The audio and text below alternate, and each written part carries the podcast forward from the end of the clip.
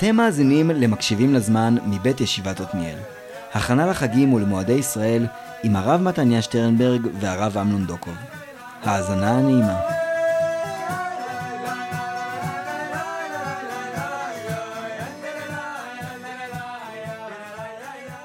שלום הרב מתניה. שלום הרב אמנון. אנחנו ממשיכים עם חגי ספירת העומר. כל הסדרת חגים הזאת שהשורש שלהם הוא נעלם. מה אנחנו עושים עם ל"ג בעומר היום? כן, ל"ג בעומר, אני חושב שאפשר להגיד שיש בו אחדות תוכן וצורה, זאת אומרת, הוא חג שמצא את עצמו עוסק בסוד, ובאמת כל היווצרותו אותה סוד בעצמה. הוא לא חג שאי פעם הוכרז, הוא חג שצמח לו מכל מיני כיוונים. אז בואו נזכיר כזה בסקירה מהירה. הגמרא במסכת יבמות מתארת שתלמידי רבי עקיבא מתו מפסח עד עצרת, זה לא קשור לל"ג בעומר, אבל בגרסאות מתקופת הראשונים יש, יש מקומות שמוצאים שזה עד פרוס עצרת, ואיכשהו מחשבים, גם זה חישוב לא כל כך ברור, שזה נופל על ל"ג בעומר, וכך אכן התקבל, לפחות בחלקים מן הפסיקה. זאת אומרת שאותם מנהגי אבלות מפסיקים עד אה, ל"ג בעומר, או עד למ"ד בעומר, זה הפך להיות הקו המרכזי יותר בפסיקה. זה התקשר לסיפור מותם של תלמידי רבי עקיבא. מכאן צמח עוד מרכיב נוסף, כי בעצם מותם של תלמידי רבי עקיבא, על ידי חלק מהמפרשים המאוחרים יותר, נקשר לא במגפה, כפי שזה כתוב בגמרא, בגמרא כתוב שמתו מאסקרה, מתו במגפה, זה נראה לנו מוזר, אבל היום אנחנו יודעים שחיידק קטן יכול ליצור מגפה גדולה בזמן קצר, אבל uh, באיגרת גרף שיר הגאון, לפי אחד הגרסאות שלה, כתוב שזה היה בשמדה, ומשם עלתה האופציה, שיכול להיות שזה קשור באמת לסיפור של מרד בר כוכבא, גם כמה גדולי ישראל כתבו ככה, כמה חוקרים, חשבו את המחשבה הזאת, אז זה כבר הכניס לנו מרכיב נוסף, זה לא סתם אותם של תלמידי רבי עקיבא, אלא זה מרד בר כוכבא, אז עכשיו בר כוכבא נכנס לתוך הסיפור, מה שכמובן מביא אותנו ישר אל התנועה הציונית, שבשבילה בר כוכבא זה היה... הוא הגיבור. כן, הוא היה גיבור, ולכן המדורות הפכו להיות סיפור של חץ וקשת ולצאת אל הטבע, וכמה ארגונים ציוניים הפכו את ל"ג בעומר ולהיות מרכיב מרכזי, אפילו החץ וקשת של הגדנה, של סמל הגדנה. נלקח מהעניין הזה. זה ציר אחד בין רבי עקיבא לבר כוכבא, בואכה מרד בר כוכבא והציונות. הציר אחר זה כמובן הרשב"י. אנחנו מוצאים עדויות מתקופת ראשונים ותחילת תקופת האחרונים לעליות לקבר הרשב"י, לא קשור דווקא לל"ג בעומר, בנקודה מסוימת בזמן זה מתכנס לל"ג בעומר, וכנראה גם משם מגיע הסיפור של האש והמדורות, זה חלק מההילולה, הילולות באופן כללי קשורות לאש. כן, הילולות בכלל מדליקים בהם אש, זה איזשהו חלק מהעניין, אולי קשור לנשמה ש... של הצדיק שמתבטאת בהילולה, ואז כאילו הכל נתפר ביחד, להיות איזה משהו שיש בו רשב"י ואש ומדורה וכו', וגם אולי נגיד שכשקצת ההילה הציונית דעכה, בטוב או ברע, אז הרשב"י חוזר לקדמת הבמה. העילה הרשב"ית הלכה ועלתה בהתאמה, ובאמת בעשרות השנים האחרונות העלייה לציון הפכה להיות עניין גדול, וסביבו בכלל זה הפך להיות מין יום של תורת הסוד, כי באמת פטירתו של רשב"י מתוארת בזוהר כמשהו שאש עטפה את כל הבית, וגם רשב"י הוא בוצין הקדישה, הנר הקדוש, אז לכן האש נכנסה לפה ויצרה עוד מגוון שלם של אסוציאציות ו- וסמלים. אז קיבלנו משהו שהוא כולו התהוות מתרחשת כזאת, והיא מתאימה ליום שקשור בסוד. כן, חג ששורשיו בסוד. אבל טוב, בואו ננסה להתחיל לפרק. כן, לפרק את הסוד הזה לגורמים. בואו נתחיל מתלמידי רבי עקיבא, זה בסוף התשתית אולי הראשונה. אוקיי, okay, אז כשאנחנו מסתכלים על הסיפור של uh, תלמידי רבי עקיבא, הזכרת קודם את הגמרא ביבמות, שמספרת באמת על מותם של תלמידי רבי עקיבא, גם אם יכול להיות שברקע באמת נמצא איזשהו היבט היסטורי ריאלי של מרד בר כוכבא, בסוף מבחינת הגמרא יודעת להסביר לנו איך הם מתים, ולא פחות חשוב מזה, אולי אפילו יותר חשוב מזה, למה הם מתים. והגמרא שמציינת במפורש, כמו שמוכר וידוע לכולנו, שלא חלקו כבוד זה בזה, ובגלל זה מתים כל אותם עשרים וארבעה אלף תלמידי רבי עקיבא, ופה אולי חשוב לדייק, הגמרא בוחרת להציג אותם לא בתור עשרים וארבעה אלף תלמידים, שנים עשר אלף זוגות. בדיוק, שנים עשר אלף זוגות. הבחירה הזאת של הגמרא היא מעניינת, כי לכולנו ישר, ישר, ישר קופץ לראש, כן? זוגות זה איש ואישה, אז אנחנו מכירים זוגות גם מעולם התורה, חברותה, אבל עדיין הבחירה הזאת היא מעניינת, ואני חושב שהבחירה של הגמרא לעשות את זה באמת היא לא, היא לא סתמית ולא מקרית, אלא היא מבקשת להתכתב עם סיפור מפורסם נוסף, שכולנו מכירים, כולנו גדלנו עליו אצל רבי עקיבא, וזה סיפור צמיחתו, עלייתו של רבי עקיבא. אולי האתוס הגדול של מסירות נפש ללימוד תורה, שרבי עקיבא עוזב את אשתו, מקדיש שתים עשרה שנים ללמוד תורה, ואחר כך שתים עשרה שנים נוספות, ובסופם חוזר עם אותם שנים עשר אלף זוגות תלמידים, עשרים וארבעה אלף תלמידים, שהוא מצמיח בכל, בכל אותה תקופה. הסיפור הזה אפילו מופיע בגמרא בשני מקומות, גם בכתובות וגם בנדרים. ומצד אחד זה באמת סיפור מאוד מפעים, שמלמד עד כמה כדי לצמוח בתורה, אפילו מאפס, צריך את ה... חייבת להיות מסירות נפש גדולה. חייבים לייצר שם ויתורים. של האיש ושל האישה. ויתורים עמוקים על איזושהי נורמליות של חיים, כדי להצליח ולצמוח, כדי שהמים ישחקו את, את האבן, את לב האבן. ומצד שני, אי אפשר, מי שקורא את הסיפורים האלה, אי אפשר שלא להתעלם מאיזושהי צרימה שקורית בסיפור.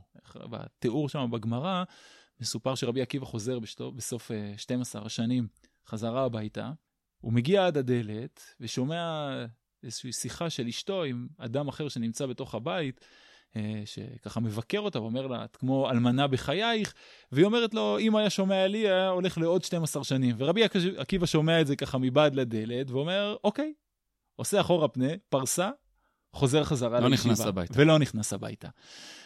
לא להגיד שלום, לא להגיד תודה על הפרגון של ה-שתים עשרה שנים נוספות. וכל מי שקורא את זה, לא, אני חושב, לא יכול שלא לחוש את הצרימה הזאת. אבל אני חושב שזו לא צרימה שקיימת רק לנו. אם אני חוזר רגע לסיפור מותם של תלמידי רבי עקיבא, אני חושב שהסיפור שמה מהווה איזושהי נקודת ביקורת מסוימת על, על מה שרבי עקיבא עשה. כי מה בעצם קרה לנו כאן? תלמידי רבי עקיבא גדלים, מתפתחים, צומחים, לומדים. אצל רבי עקיבא, שנמצא בישיבה גם כל היום, אין לו בית. והם בעצם גדלים לתורה שאין בה, אין בה חיים, אין בה נורמליות, אין בה דרך ארץ. ולכן הגמרא גם אומרת, הם תלמידי חכמים, אבל למה הם מתים? שלא נהגו כבוד זה בזה. איזשהו היבט מוסרי, נורמלי של חיים, לא היה קיים שם, ולכן התורה שלהם נופלת. זה מאוד מאוד ניכר גם כשמסתכל... אתה אומר, זה בא מאותה טוטליות. בדיוק. מה לא נהגו כבוד זה בזה? אנחנו אנשי אמת. זה מעניין שאחרי אמת, מה אתה עכשיו נעלב לי ולא נעים? אני אומר את הדברים בצורה נוקבת. בצורה נוקבת, הן זה כמו שאסרטיביות זה השם הקוד להסתיר אגרסיביות. אתה, משהו בסיסי לא נמצא בשם אש האמת והלהט. תיארת את זה עכשיו גם, אנחנו מדברים פה הרבה על אש. ישר נזכרתי באמת בדמותו של הרבי מקוצק, שבשם תביעת אמת גדולה, שלא מוכנה שהאמת... תושלח ארצה, כן? מקוצק בכמה מקומות, ככה, יש לו איזה טרוניה כלפי הקדוש ברוך הוא שמשליך את האמת הארצה, אז גם הוא בסוף, הוא אש עוצמתית מאוד, אבל מחלה, אפילו האש מחלה את הכתבים שלו בסוף. וזה מאוד מאוד ניכר, אבל אני חוזר רגע לסיפור בגמרא ויבמות, הגמרא שם בעצמה, ממש, ממש אחרי המדרש על מותם של תלמידי רבי עקיבא, מדברת על זה ששרוי בלא אישה, שרוי בלא טובה, בלא ברכה, בלא שמחה. כל הדברים האלה אפשר להגיד, בסדר, מסירות נפש לתורה. כן, אני מוותר. אבל אחר כך היא מוסיפה ואומרת, במערב האמרי, שרוי בלא תורה. בלא תורה ולא חומה. ולא חומה, כן. אין לו גם הגנה פיזית, אבל גם בעצם התורה שלו היא זאת שקורסת. ולכן אני חושב שבאמת אפשר לראות שהגמרא עצמה אולי מתלבטת בהקשר הזה. היא באמת מצד אחד אומרת, נכון, בשביל שקיעה בתורה, שקיעה בעולמות של קודש ושל עומק, צריכה להיות איזושהי מסירות שמוכנה לוויתורים מסוימים. אבל כשהמסירות הזאת כבר חוצה את הגבול, היא הופכת להיות מה שמפרק את עצמה. היא בסוף גורמת לתורה הזאת להיות תורה שלא באמת יכולה להיות תורת חיים, היא לא תורה שיכולה להתקיים, והנה, רבי עקיבא מבין שהוא צריך להקים את עולם התורה מחדש עם חמשת התלמידים שלו, ומצמיח תורה חדשה. באמת קשור לכל הסוגיה שם, בדף סמך בית עמוד בית מסכת יבמות, שההקשר הרחב שלה הוא דווקא בית ונישואים ו... הקמת ילדים, ופתאום שם נוכח רבי עקיבא, ואומר, לא, הסיפור הוא תורה, ואתה מעמיד את כל המהלך שם, כי בדיוק זאת אומרת, נכון, תורה, אבל עד רבה, זה לא צריך לסתור, זה צריך באיזושהי צורה להשלים אחד את השני. נכון, צריך, צריך כמובן לציין, זה מאתגר לפעמים, השילובים האלה. כן. זה קל להגיד, אפשר לשלב את כל, את כל ההיבטים. אבל שילובים יכולים עדיין להכיל בתוכה מתח, אבל מתח שצריך להחזיק את שני המרכיבים האלה. זה אני חושב הנקודה החשובה. דייקת בצורה חדה, זאת לפני כן היו ל-שנים עשר אלף זוגות של תלמידים, זאת אומרת, אילו החברות הזה היה הזוגיות. זה היה בית. אחרי זה הלך ללמד חמישה תלמידים, זה מספר לא זוגי, כדי שלא יהיה אפשר לעשות... צמדים. זה חמישה תלמידים, כל אחד עומד לשעצמו, מה עם הזוג? אה, בבית, יכול להיות. אני אוסיף וגיד, אני חושב שהסיפור של מותם של תלמידי רבי עקיבא, קשור אם הייתי נותן איזשהו סמל מרכזי, לא אני, כן, הסמל המרכזי של החג זה האש. יש משהו בכל היום הזה שאפשר לחשוב עליו כאיך עובדים נכון עם הכוח הזה של האש. הוא כוח שבאמת הוא, הוא האנרגיה, בלעדיו העולם קופה ומת בתוך שניות, אבל זה גם מאוד מאוד צורף. ובעולם הטבע, בעלי החיים, היסודות האחרים, מים, אש, אפר, הם משתמשים. עם אש הם לא משתמשים, כי הם לא יודעים לטפל בה. בני אדם... אפילו יש להם אינסטינקטים לברוח. לברוח, כן. עכשיו, יש אש בחיים, השמש, החום, כאילו, אבל רק הוא נוצר מעצמו.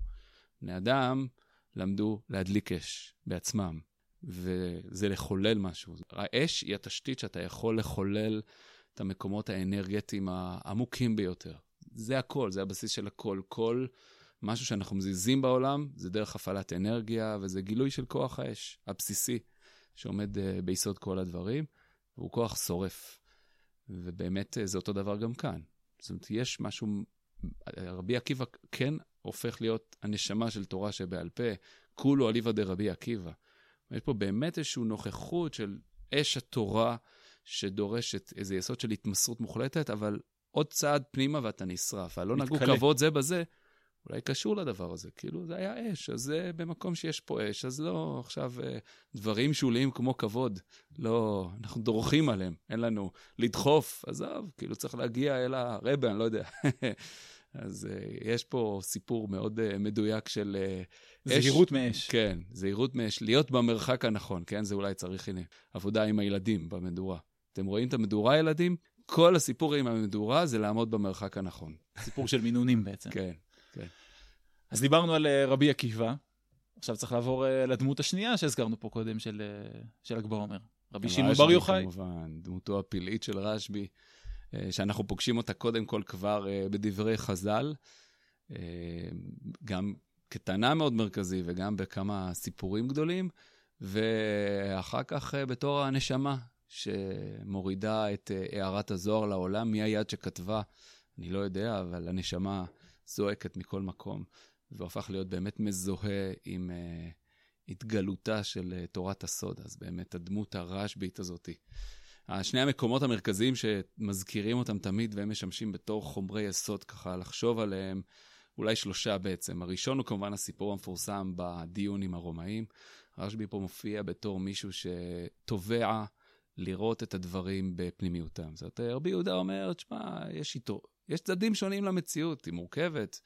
כוונות של הרומאים אולי לא טובות, אבל... אבל בסוף התוצ... אנחנו נהנים, נהנים מזה. אנחנו נהנים מהתוצאות ולמה לא. ורשב"י, כמו שאנחנו רואים במחלוקת בהלכות שבת, רשב"י אומר, אני מעניין אותי מה המחשבה שמאחורי, ומבחינתי, אם הגרעין הוא רע, הכל רע. אני לא מוכן... ואם אתה תיבלה ותגיד, אני אענה, אבל אני לא אקח איתי את ה... ולא אבלה בתוך הרע, אתה... עוד שתי דקות אתה כבר... שם הבלוע בפנים. בין רשב"י לרבי יהודה, הלכה כרבי יהודה מתלמידי רבי עקיבא, אבל למשפט הנוסף שרבי נחמן ציין אותו, זה ראוי רבי שמעון לסמוך עליו בשעת הדחק. אני התגדתי את רבי שמעון הופך להיות האאוטסיידר, שהוא חלק מהסיפור. לא האאוטסיידר שהוא מחוץ לסיפור, אלא תמיד הוא עומד בתור האלטרנטיבה. יש איזה דרך פסיקה, נגלית, האדם רואה לעיניים, השם יראה ללבב, ואנחנו לא מתיימרים בפסיקה שלנו לראות, לחדור אל כל עומקי הכוונות והתודעות, הלכה נפסקת על פי מה שנגלה, ויש את רבי שמעון, זה שדורש טעם הדקרא, שהוא מבקש לשאת את העיניים אל הלב, זה מה שמעניין אותו, ומשם הוא מסתכל על כל הדברים, והמקום הזה שוב פעם הוא אש. כן? המקרה המפורסם עם המערה הנוסף, הוא כמובן כשהוא יוצא ושורף, ואז הוא חוזר בחזרה, ואחרי זה הוא יוצא וכבר לא שורף. אז הנה, לנו שוב פעם משחק עם הכוח של האש, יש בו דרישה מהמציאות למשהו מאוד, דרישה מהמציאות להיענות לפוטנציאל שיש בה. וזה דבר מופלא, הוא באמת מאיר את המציאות באור יקרות, אבל הוא סוג ש... גם הוא סוג של אש. הבקשה מהמציאות. אני אפילו, אם שנייה אני אחזור לרבי עקיבא, אני חושב שגם זה שרבי עקיבא אומר שיר השירים קודש קודשים, אפשר לראות את זה כנובע מהתיקון. זאת אומרת, אחרי... למד לקח. כן, אחרי התיקון, אז יכול להיות זה צד אחד. אני אציע שיש גם צד נוסף, שבסופו של דבר, כשאתה נכנס למקומות של האש, אתה פוגש את המציאות בעומקים הכי גדולים שלה, ובוודאי שאז גם התקשרות שית ואישה, כאילו אומר לך, מה אתה חושב שזה סתם... רק, אוקיי, אם היא נסקה, מסודרת, אינסטרומנטלית, בואו נלך ביחד, משתלם לנו, מה פתאום? אתה מדבר פה על אש ההתקשרות, אתה נוגע לאושיות מעשה בראשית. קח את זה ככה, והמבט הזה הוא עומק החיים, והוא באמת דו, מאיר אה, משהו באור יקרות, והוא גם הוא אש, בסופו של דבר, מבחינת ה...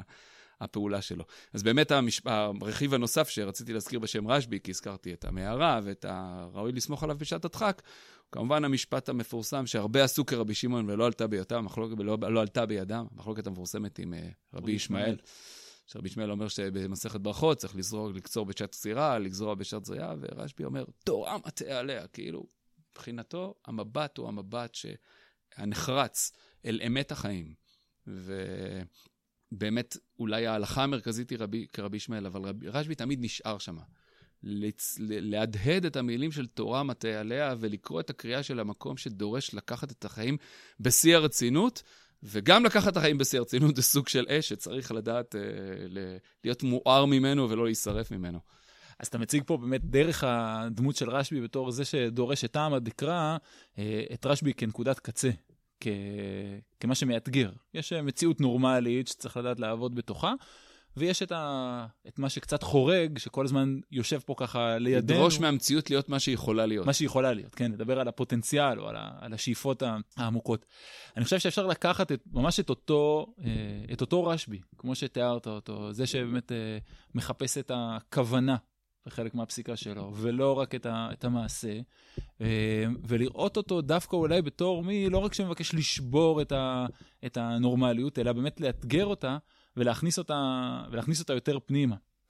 כי אפשר גם להסתכל על החיים, או על התורה בהקשר הזה, ולתפוס אותה רק באיזשהו מישור מאוד פורמליסטי.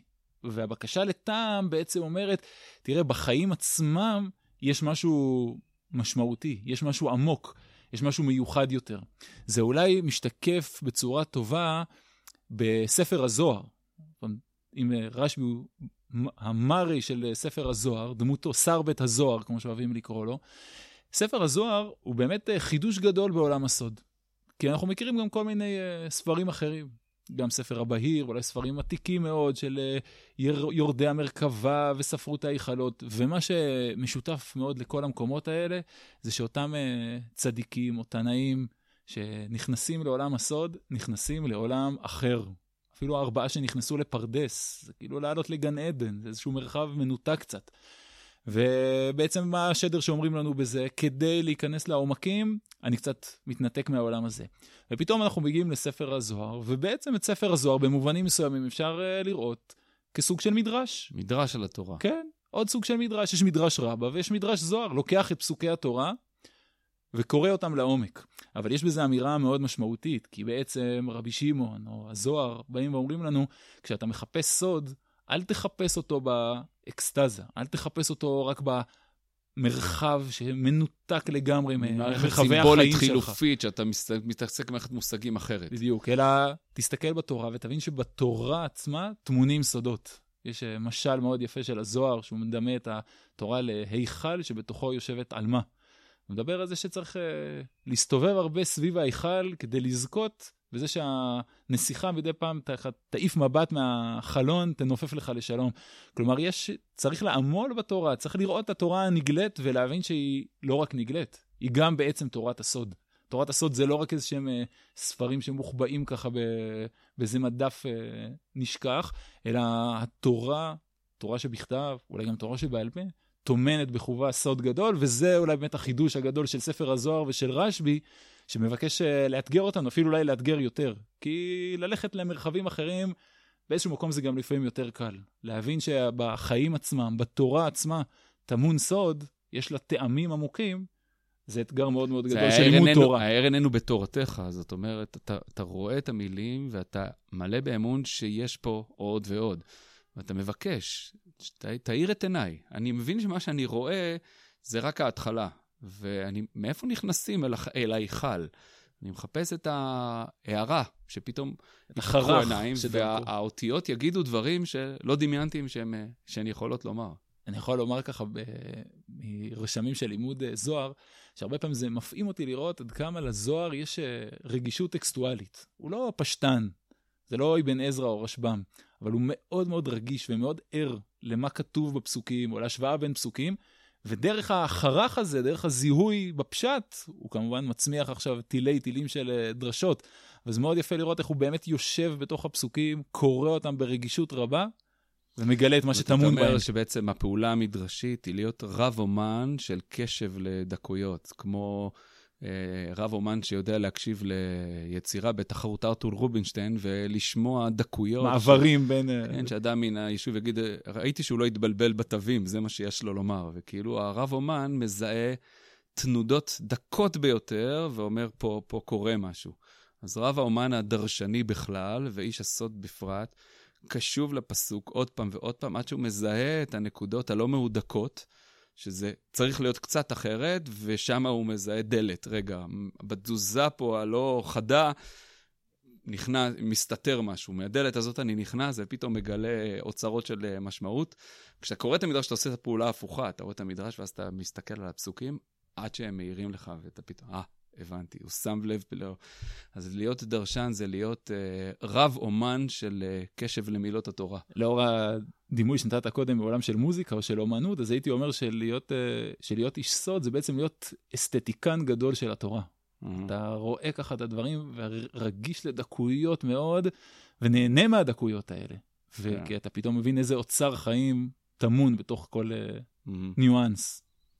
אז אולי זה יעביר אותנו לשלב השלישי, כי הזכרנו מקודם שנתחיל מרבי עקיבא ותלמידיו, ואחר כך דרך דמותו הפלאית של רשב"י, שאני רוצה להגיד עליה עוד משהו, ואז נעבור לשלב הבא, שאני אגיד שהרבה עשו ולא עלתה בידם, קשור גם קצת לוויכוח שיש לנו כמובן עם העולם החרדי, לגבי המיקום המדויק של הדמות הפלאית הזאת, כדמות שבעצם מרעידה את אמות הסיפים והנוכחות שלה בתוך מרחב המחשבות הרוחני והאמוני מאוד מאוד חזקה, אבל אפשר ללכת עוד צעד אחד יותר מדי, ועלול להתממש הלא עלתה בידם. זה דיון, אני לא... לא מכריע את שני צדדים. כן? והשלב השלישי, באמת עכשיו בואו נחשוב, כי באמת דמותו של רשב"י והייחוס של זה, לא, היסטורית גם הוא, מאיפה הוא נוצר הוא קצת מוזר, אבל הנה ככה הוא התקבל, של אותה התגלות של ההידרה, יום פטירתו של רשב"י, הזמן שבו סודות התורה הופכת להיות uh, עניין. זאת אומרת, ל"ג בעומר כיום שבו אתה מתבונן על האש, והאש אומרת, של, אומרת לך, יש פה גם סוד. זה אולי אפשר, הייתי מתחיל את, את המחשבה בהקשר הזה, על בכלל מה זה להיות בתודעה, של, שיש סוד לעולם. אני חושבת שעוד לפני שנכנסים, הרבה פעמים אנשים קוראים את התכנים הקבליים, הם תכנים שכתובים בקודים אחרים לגמרי. מה אתה רוצה? מה זה? זה באמת לא מובן. ואני מציע, רגע, שנייה, לפני שנכנסים לתכנים, כדי להיות בעמדה שיכולה לשוחח איתם, צריך קודם כל לחולל את העמדה של מהו סוד. אולי הייתי נותן דימוי כזה שסוד זה להסתובב בעולם בתחושה ש... אני הולך על קרום כדור הארץ, ואני רואה פה הרים וגבעות ונופים ועמקים, אבל בעצם אני מבין שהמבנים התשתיתיים ביותר הם תנועות מגמטיות כאלה, פנימיות, שנוצרות אי שם במעמקים, ואני מגלה, נוצרות לאט לאט, לא רואים אותם, אבל בסם כל התבנית הבסיסית שאני רואה פה, לא התכסית, הירוקה והיפה ושובת העין, אבל התשתית שעליה הכל יושב, קורית באיזשהם מרחבים מאוד מאוד חזקים של מעמקים. בגלל זה כבר הרבה הצביעו שדווקא במאה ה-עשרים היה יהודי שפתח לנו פתח מסוים לתודעת הסוד, הוא היה תאיסט גמור ומרד בכל, לא האמין בכל הדבר הזה, זה פרויד, כי הוא לימד אותנו לחשוב גם על הנפש האנושית ככזאת. כזאת כמרובדת, ש... אתה אומר בעצם. שפני השטח... הם, הם לא חזות הכל. הם נוצרו בתהליכים ארוכים, אבל יש איזה תנועות מגמטיות עמוקות, לא נראות לעין, ושמה באמת נוצרים הדברים, וזה פתח קצת לחשוב על העולם כאותה סוד, זאת אומרת שיש בכל מקום יותר ממה שנראה לעין, והוא מאפשר מבט מסוג אחר, וזה לא, זה אולי פה עכשיו יש מקום לחלוק, כי פרויד כאילו חשב, אני גם אגלה את הסוד, ואני אגיד אותו, ואז גם הבעיה תיפטר, ופה חלק מממשיכיו כבר לא חשבו ככה, כי פה ודאי שיש מחלוקת. הסוד הוא סוד. הוא לא, הוא לא יכול לעבור רציונליזציה, זאת אומרת, עכשיו נבאר אותו והוא כבר לא יהיה סוד, פשוט העלינו אותו מעל פני השטח. טבעו הוא כזה. הוא שייך על מקומות שהם, אה, יש בהם יסוד קדם מילולי. הסוד קשור בנקודה שבה האינסופי והסופי נפגשים. בכל נקודה במציאות, משהו אינסופי נמצא, והוא מתגלם באופן שאנחנו רואים את זה כסופי, וזה בבת אחת הופך את הסופי להיות מורגש כפחות יציב עם מה שנראה לעין. כמו הדימוי הפיזיקלי כבר המפורסם, אתה רואה שולחן וזה נראה לך יציב, תדע לך שמה שיש פה זה... התרחשויות אטומיות, כן. זוזות אטומיות. הרבה פחות חומר ממה שאתה חושב. יש פה מערכת אה, שמחזיקה את עצמה, ואתה רואה מעל פני השטח, אבל אם תעשה פעולה קצת אטומית, תראה דברים אחרים לגמרי. אבל גם כאן, לא, לא נמשיך עם דוגמאות פיזיקליות, למרות שאפשר לחשוב פה, דוג... שפת הקוונטים, שוב, כפי שיוצאת לציבור לפחות גם, יש בה משהו קצת של סוד, זאת אומרת, שאתה נכנס למקומות האלה, הם גם הרבה פחות יציבים.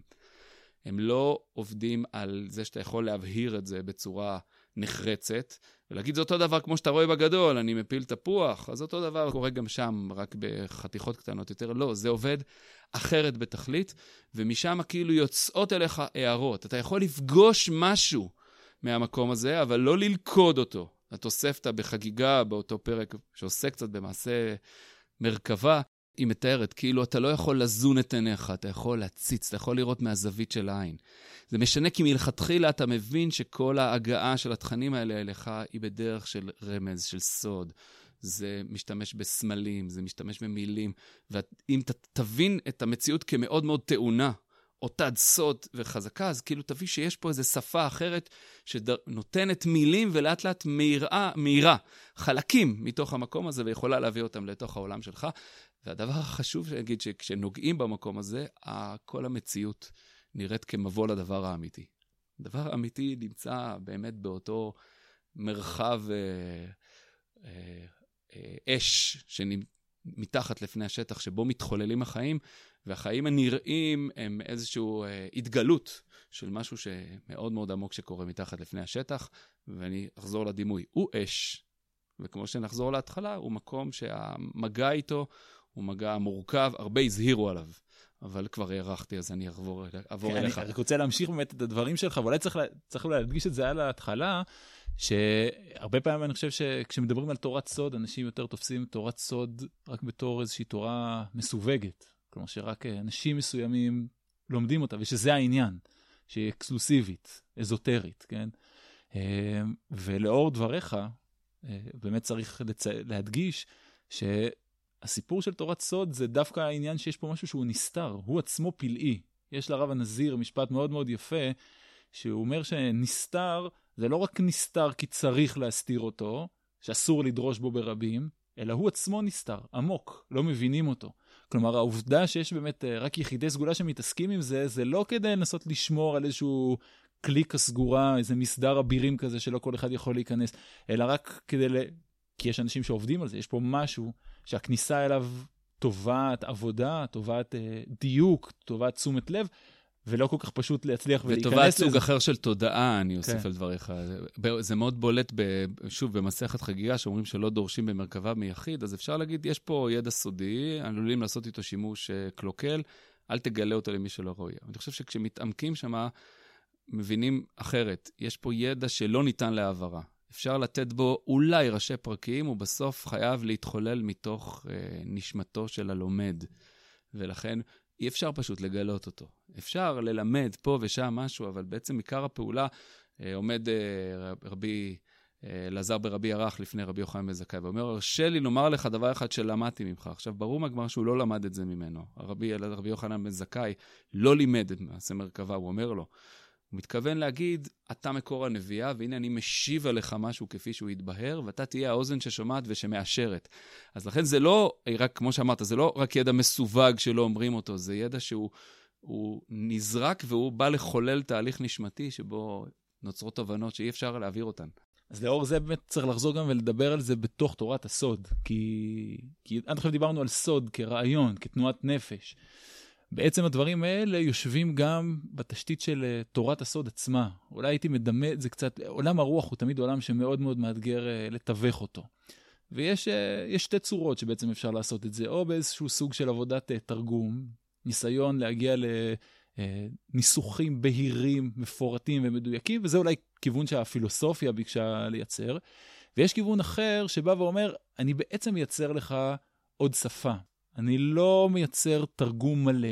בוא תתחיל ותיכנס לשפה, אתה תראה שבעצם יש פה דברים שנמצאים מאחורי הקלעים, שאתה צריך לאט לאט להתאקלם בתוכם ולהבין אותם, כדי להיות בן בית במקום הזה, כדי להצליח ולדבר את השפה הזאת. הייתי משתמש אולי גם בעוד צמד, שגם יכול להמחיש את הדבר הזה בצורה טובה. הרב קוק אה, התעסק עם זה לא מעט, גם בהקשרים האלה, וזה ההבדל בין שירה לפרוזה.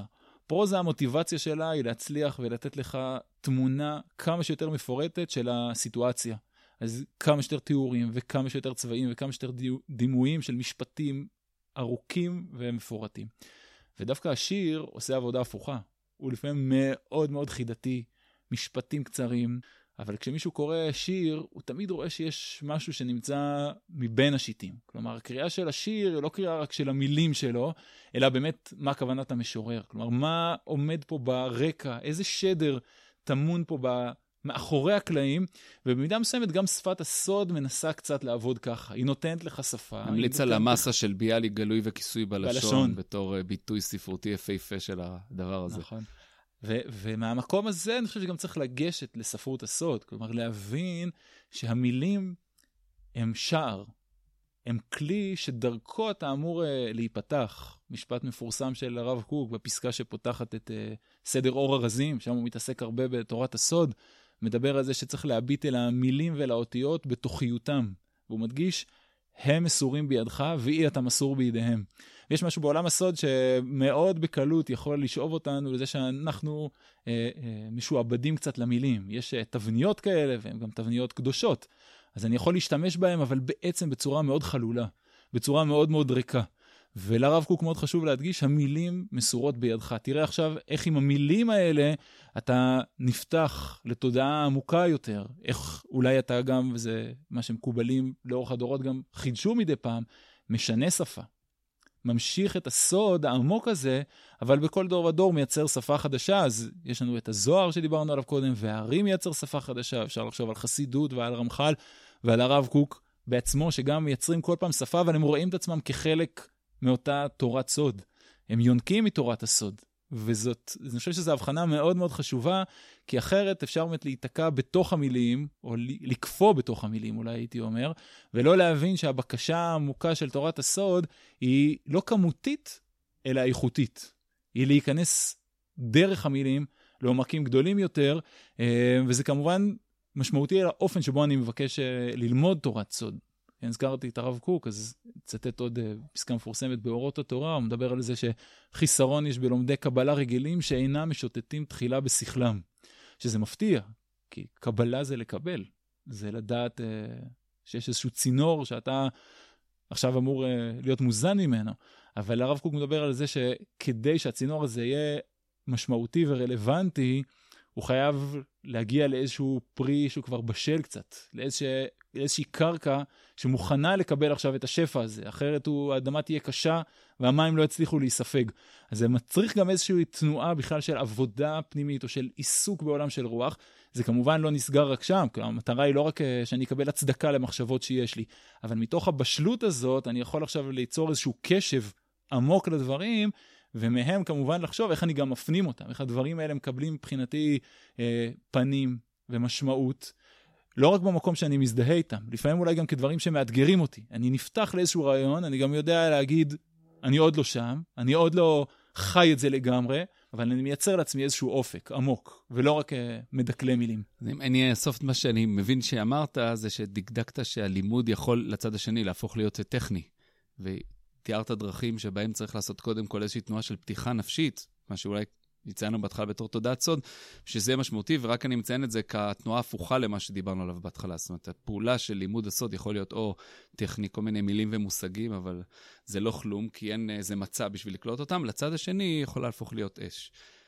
התורה הפנימית, במקום שבו היא פותחת מקומות כאלה, זה החסרון שמול הנגלה. בנגלה אתה יודע לעשות שיפוט מאוד ברור, אתה נכנס, תמיד שהמציאות האנושית נכנסת אל המקומות המעורפלים, זה מקומות שהם, הבקרה בהם יותר בעייתית, היכולת של היבטים רעים, תכונות רעות, להשתלט, להשתלט ולהתלבש במילים כאילו טובות, אבל בעצם שיש מאחוריהם משהו מאוד רע, יותר מסוכן. והרב קוק, הזכרת מקודם, הוא קרא בכל עוז להיכנס אל התורה הזאת ולעולם הזה, כי הוא, הוא טען שאין משמע, אין סיכוי לשיבה לארץ ישראל בלי להטעין את החיים בכל הפלא שיש בהם, וזה רק מה שתורת הסוד יכולה לעשות. והיא עצמה, גם מה ש... זה עצמו מה שדורש מאיתנו, לייצר איזו שיחה עם העולם הזה. איך אפשר להיפתח אליו מצד אחד, מצד שני, ל... להיות מונח באופן נכון בתוכו, לא להיגרר על המקומות שבהם הוא יכול לשרוף, או במילים אחרות, איך לעמוד בצורה טובה מול האש. אז דברים האלה ממש מתחברים לדברים שאיתם פתחנו, עם הדמות של רבי עקיבא. איך שקיעה בתורה, ואולי לאור דברים האחרונים, גם שקיעה בתורת הסוד, במעבר, בנעלם, צריכה להיות בצורה כזאת שהיא כן משוחחת גם עם המרחב הנגלה. והחיבורים האלה בין המרחב הנסתר והנגלה, הם בעצמם אולי סוד, שעולם הסוד מכוון אליו. מה שאוהבים לכנות לפעמים ייחוד קודש הבריחו ושכינתי. המציאות הגלויה מול המציאות הנסתרת. ואיך אני מבקש מצד אחד להחזיק כל מרכיב עם האיכויות שלו, וליצור ביניהם הפריה, כמו ייחוד בין, בין איש ואישה. וזה האתגר של, של רבי עקיבא, שהוא לא, לומד לקח אולי גם בדרך הקשה, וזה גם אולי האתגר של רבי שמעון, שגם עובר תהליך ברור, כי יש ביקורת, כן? להחריב את עולמי באתם, שובו חזרה למקומכם, למערה, וזה אולי התיקון באמת של תורת הסוד, ביכולת שלה לא להישאר תקועה בכאן ועכשיו, במילים, בהבנות שלי, ומצד שני גם לא להתנתק מהם ולהישבר מהם, אלא כמו הזוהר, לראות בנגלה פתח שער לתוך עולם הסוד. זה הצעה לעבודה רוחנית, מדיטטיבית, סביב המדורה, אחרי שהילדים נרדמים וכל, חילקנו ארטיקים והכל, אז לבהות בה קצת במדורה, שזה בלי קשר ידוע שזה דבר קסום, לבהות בגחלים הרוחשות, ואחר כך אפשר קצת לעצום עיניים ו... להתבונן ביסוד האש, ודרך המגע עם יסוד האש, להתקשר אל המקומות של הפלא, של הסוד, של הגעגוע והכיסופים שהאש המרצדת מגלה. מעלה למעלה. מעלה למעלה, ולהניח את מרחב האש במקום המכוון, שייתן אנרגיה, חום, חיים וברכה, ושלא חלילה. לא יהיה מחלה ושורף. שורף. לג שמח. עזרת השם, שנזכה.